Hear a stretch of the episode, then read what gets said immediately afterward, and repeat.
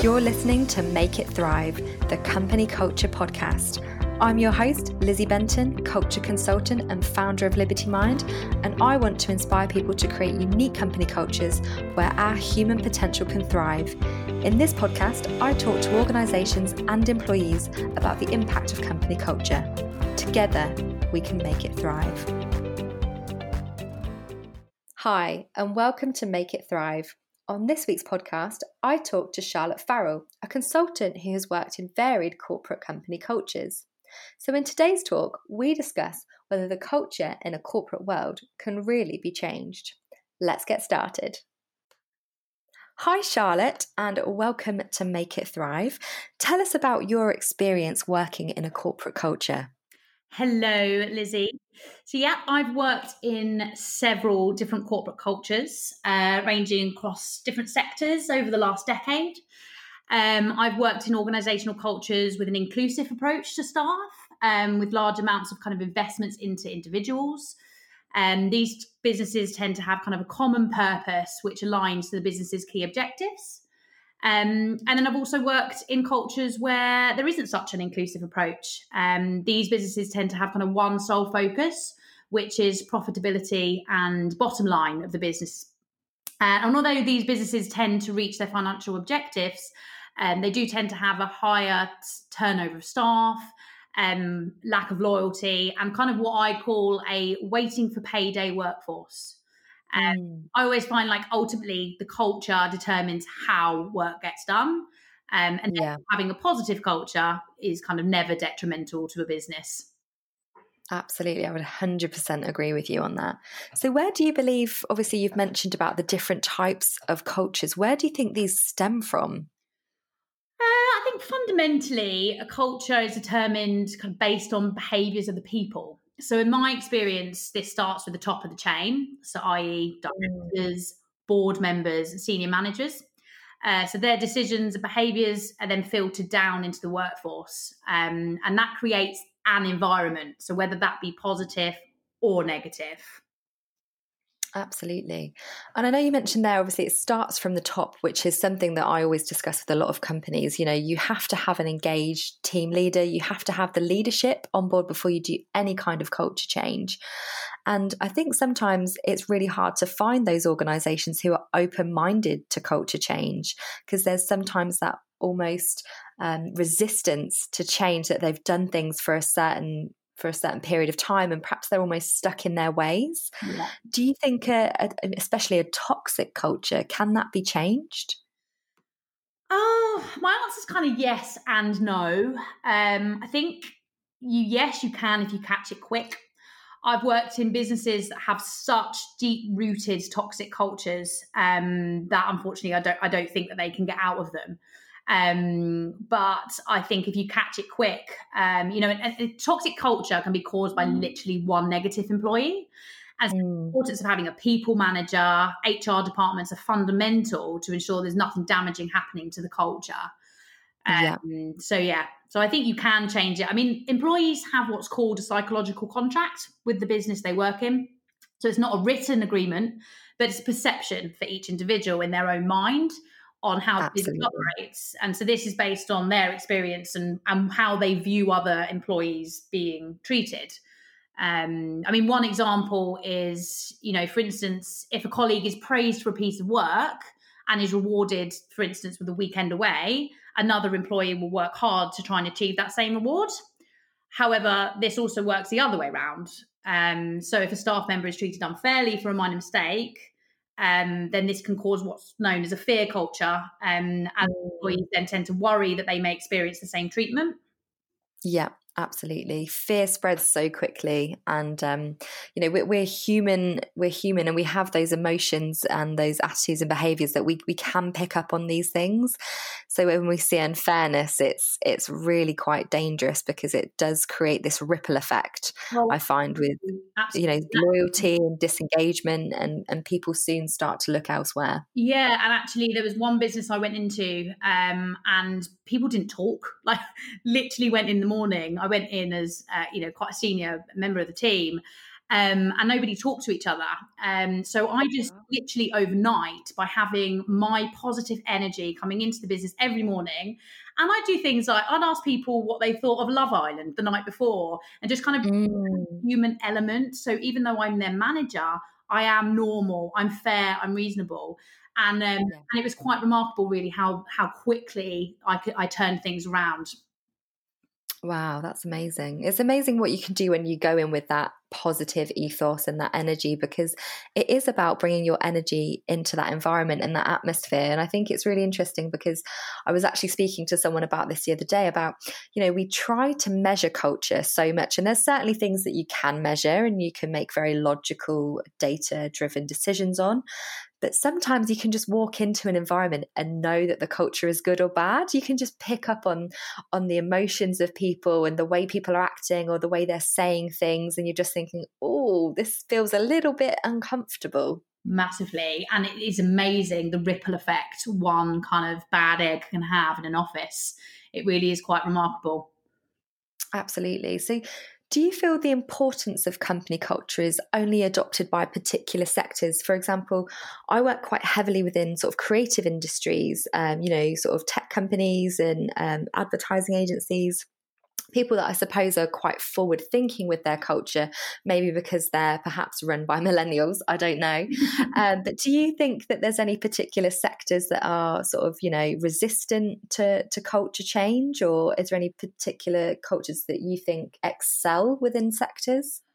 Yeah, I think from my experience, you know, some sectors do it better than others. Absolutely. Um, like you say, creative, the creative environments I have been in have always been the ones that, you know, champion, you know, the social budgets, having, you know, large Christmas parties, organizing breakfast for people in the mornings. Um, I think, you know, yeah, I do think creative businesses do do that better.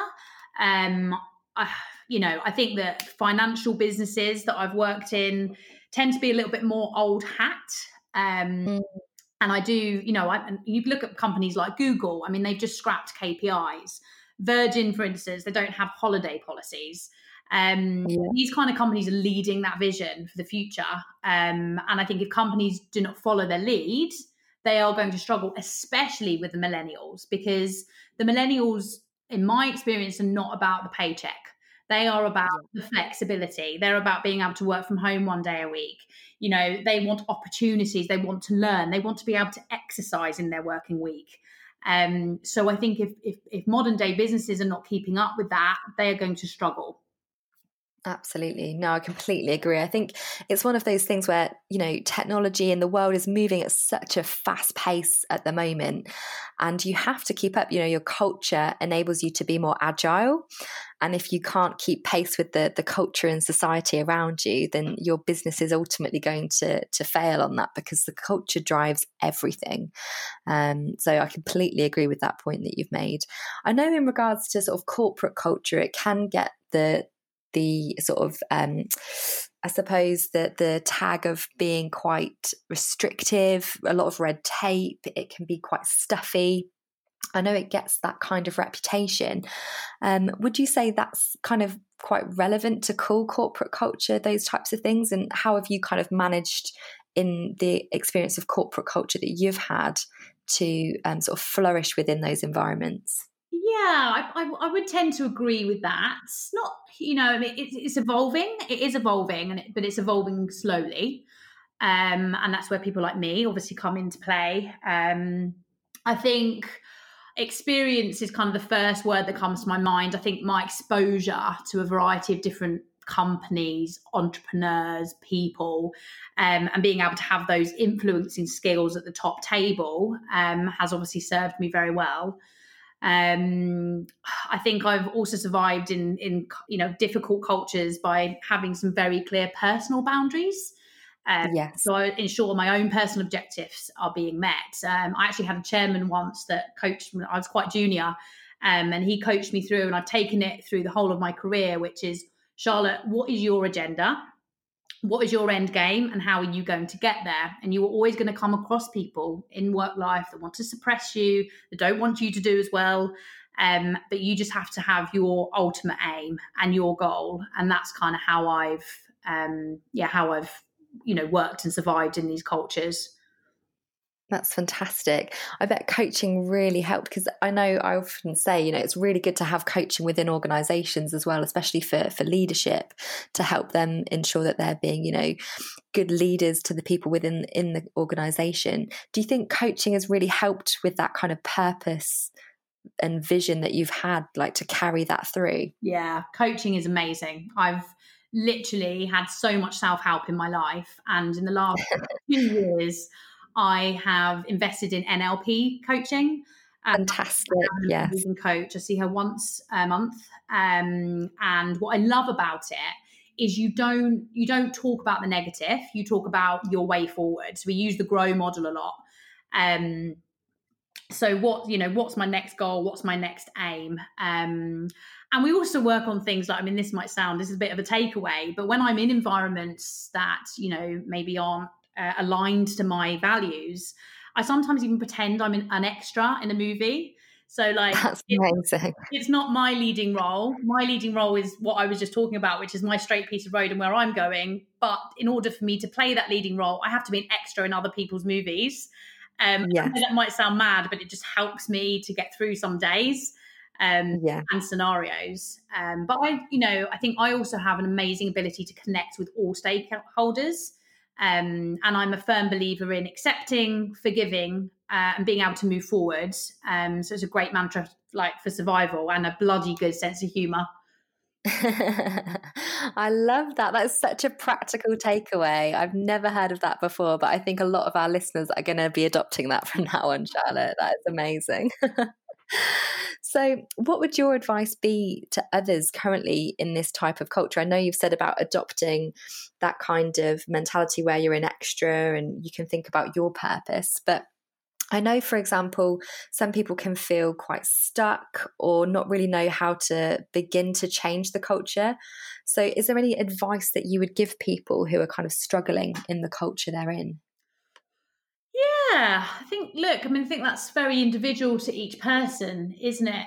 Um, and I suppose it depends on kind of where they sit within the organization. But yeah, absolutely. I mean, there's just some really simple things that you can you can do. I mean, like and it sounds very simple, but you can even introduce like a Sonos sound system. You know, having music in the office um, can sometimes literally just change things overnight.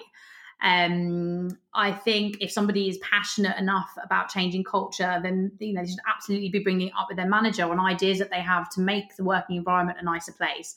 Whether that's social outings, whether that's potentially peer-to-peer groups, so you know junior members of staff learning from other people. You can have teach the teach the teacher um, training in businesses so that you know people are learning from internal intellectual property um, i think there's loads of different things you can do um, i mean on a personal level i tend to analyze my working environment a lot um, mm. again this would kind of be another takeaway um, I mean, I've, I've been surrounded by quite stressful environments. Um, it's obviously part and parcel of having senior roles. Um, but I practice, um, I have a practice kind of where I buy list scenarios. So scenarios that I'm experiencing, I'll put a T next to them if I feel they're toxic, and I'll put a P next to them if I think they're positive. So I label them. Um, and whichever has more tallies tells me whether I'm benefiting from that environment or I'm not. Um, and I suppose individuals could be doing that within businesses and then taking that to their managers or even doing that within a peer to peer group monthly or weekly, however, you know, depending on, on what their timeframes are. Um, but they could do that and then uh, kind of put an action plan together based on those scenarios. Fantastic. That's very, very practical advice. And I love a list. so anything that includes list has got my uh, support. Yeah, 100%. I am the lister of the family. Ditto. That's fantastic. No, that's really helpful. And I think I think we've covered some really practical takeaways because it is difficult when you're especially in a culture that perhaps, you know, like you've said, doesn't maybe fit your vision or purpose for how you work or what your vision is in life. And you perhaps feel like wow, how do I manage in this situation? Because perhaps they enjoy the actual work. Yeah. And that's very difficult when you've got a situation where the you enjoy the work that you're doing but actually the culture is impacting you and it's trying to get that balance right when you're in that environment Totally. And look, you know, as human beings, we change. And what what one culture and environment might be right, you know, one year may not be right in six months' time or six years' time. Um, Absolutely. Go through changes, you know, women go on maternity leave, men go on paternity leave, people take sabbaticals. We take we have different different journeys throughout our lives. Um, and so what's right at one time might not be right at the next time. But we just and that's why that kind of practical advice on the T's and the P's is uh, you know it's kind of analyzing yourself every six months and making sure that you are in the right environment for you and what you're trying to achieve Absolutely. No, I think that's some very sage advice there, Charlotte. I really enjoyed that. So, where can we find you, Charlotte, if we want to get some more information about what you're up to? Yeah, absolutely. So, you can find me at charlottefarrell.co.uk. Um, there'll be more information there. Um, and obviously, Facebook and Instagram, you can uh, link into there from my website. Fantastic. Well, thank you so much for joining us today on Make It Thrive. If you do have any concerns about your culture or want to be inspired to create a unique company culture, we do have an ebook available on Liberty Mind how to build the company culture you really want. And that's available in the resources section. So give that a download and a good read through to get some inspiration. Thank you so much again, Charlotte, for joining us today. Amazing. Thank you. Thank you. You've been listening to Make It Thrive, the Company Culture Podcast, with me, your host, Lizzie Benton. If you've enjoyed listening and want to keep up with all things culture, don't forget to subscribe. Thank you so much for listening, and I look forward to welcoming you back next week.